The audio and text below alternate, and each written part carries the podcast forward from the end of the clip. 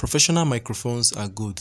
Pro mics, professional mics, professional microphones, whatever you want to call them, they are good. Did I say good? They are the best. Think of the Rode Pod mic, Shure S M seven B, Blue eighty. I mean, the list is endless. Mm, maybe not endless, but you sure get the point. There is something that they all have in common, aside the fact that they deliver good results. Not everyone can afford them. Today's episode is for you if you can't afford one, or maybe you can, but you don't know if content creation is for you just yet. Kind of testing the waters. If you can afford them, or maybe you have one already, these tips are still very much for you. Now, let's get started.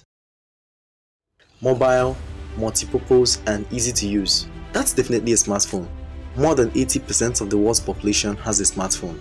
There is no way you're not one of us.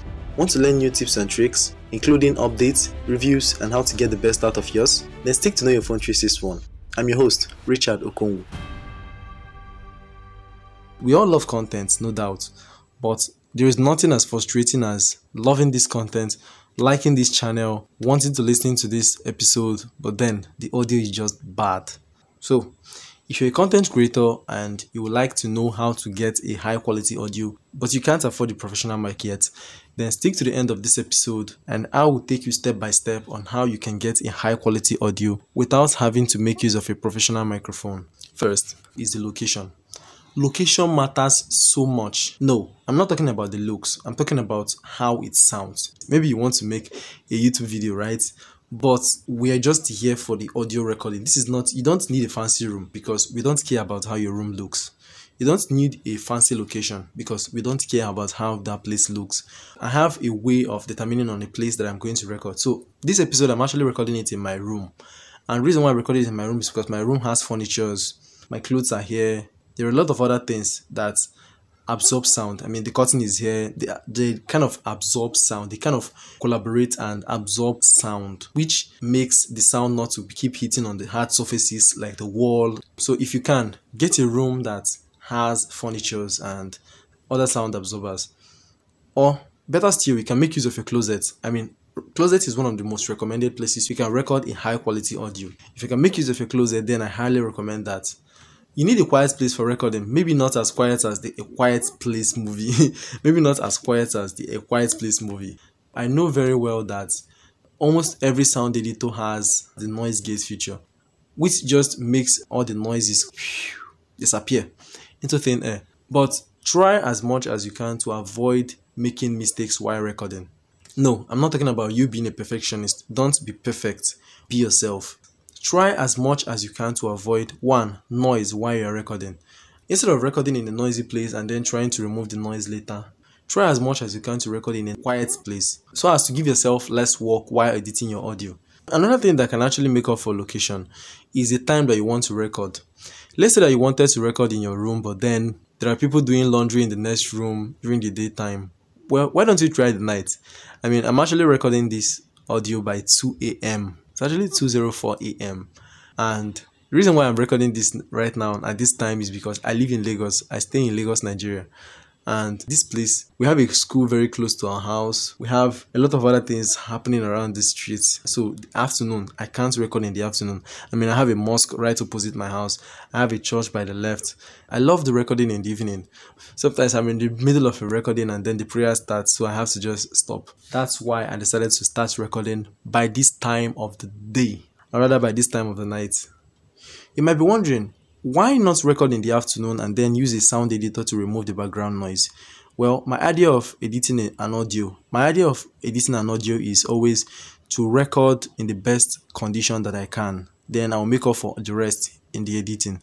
If you start from the onset while you were recording and keep giving excuses that, oh, I'm going to edit that out, oh, I'm going to edit that out, you, you might be left with a messy audio. You might be left with a very messy audio, which you don't want to have, which you don't want to experience. So I would advise you get the best you can.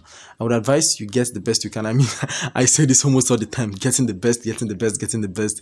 But you get the idea, right? So the thing is just try as much as you can to do your best when it comes. Okay, I just said best now. Before we get into how to start recording, I know you're losing your patience. You want to learn the techniques on how to record it. Well, wait, I still have a few tips for you. Number one is turn on your do not disturb if you're making use of your phone. You don't want to get that notification just when you are right in the middle of your record, and you don't want to have to repeat that sentence. You know, there is this crazy thing that happens whenever I'm recording. I make a mistake and then I try to repeat myself over and over again until I get it right. There is this time that I will get it right and then a notification comes in and then I have to repeat it again.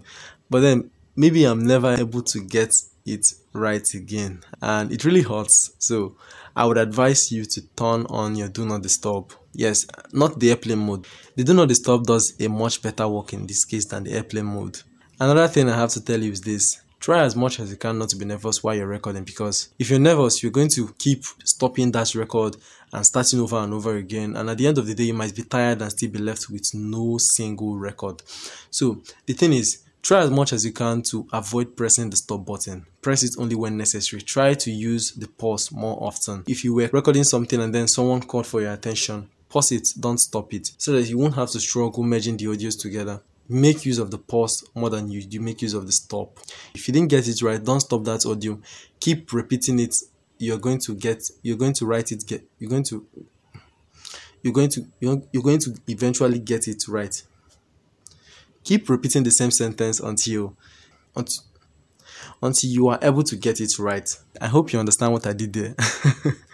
If you're recording a monologue, one of the hardest things is to believe that you're actually talking to someone. But one of the things that has helped me is assuming that I'm talking to someone. So I talk as if I'm talking to someone. And one of the ways that I do that is to close my eyes and try to imagine someone. So right now, my eyes are closed and I'm just talking. I open my eyes just to look at the, just look at the outline. Getting to the mic technique, one thing I have to advise you, especially when you're not using a professional microphone, is don't talk directly to your microphone. And there are two techniques that I will suggest for you. The first one is to place the microphone above your mouth, which in this case is the microphone hole in your phone. So try to place it above your mouth. The reason for this is if you make the hole to face you directly or to be below your mouth, then it's going to pick more plosives. That's the p p.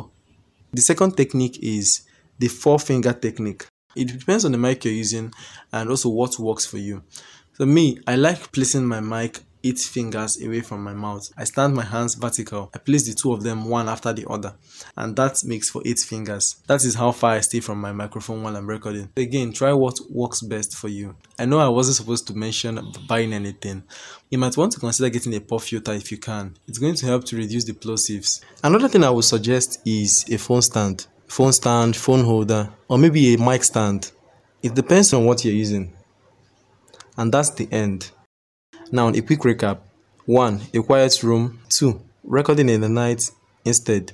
three. Placing the mic above your mouth. four. Placing your mic four or eight fingers away from your mouth. five. Get a puff filter if you can. six. Phone or mic stand.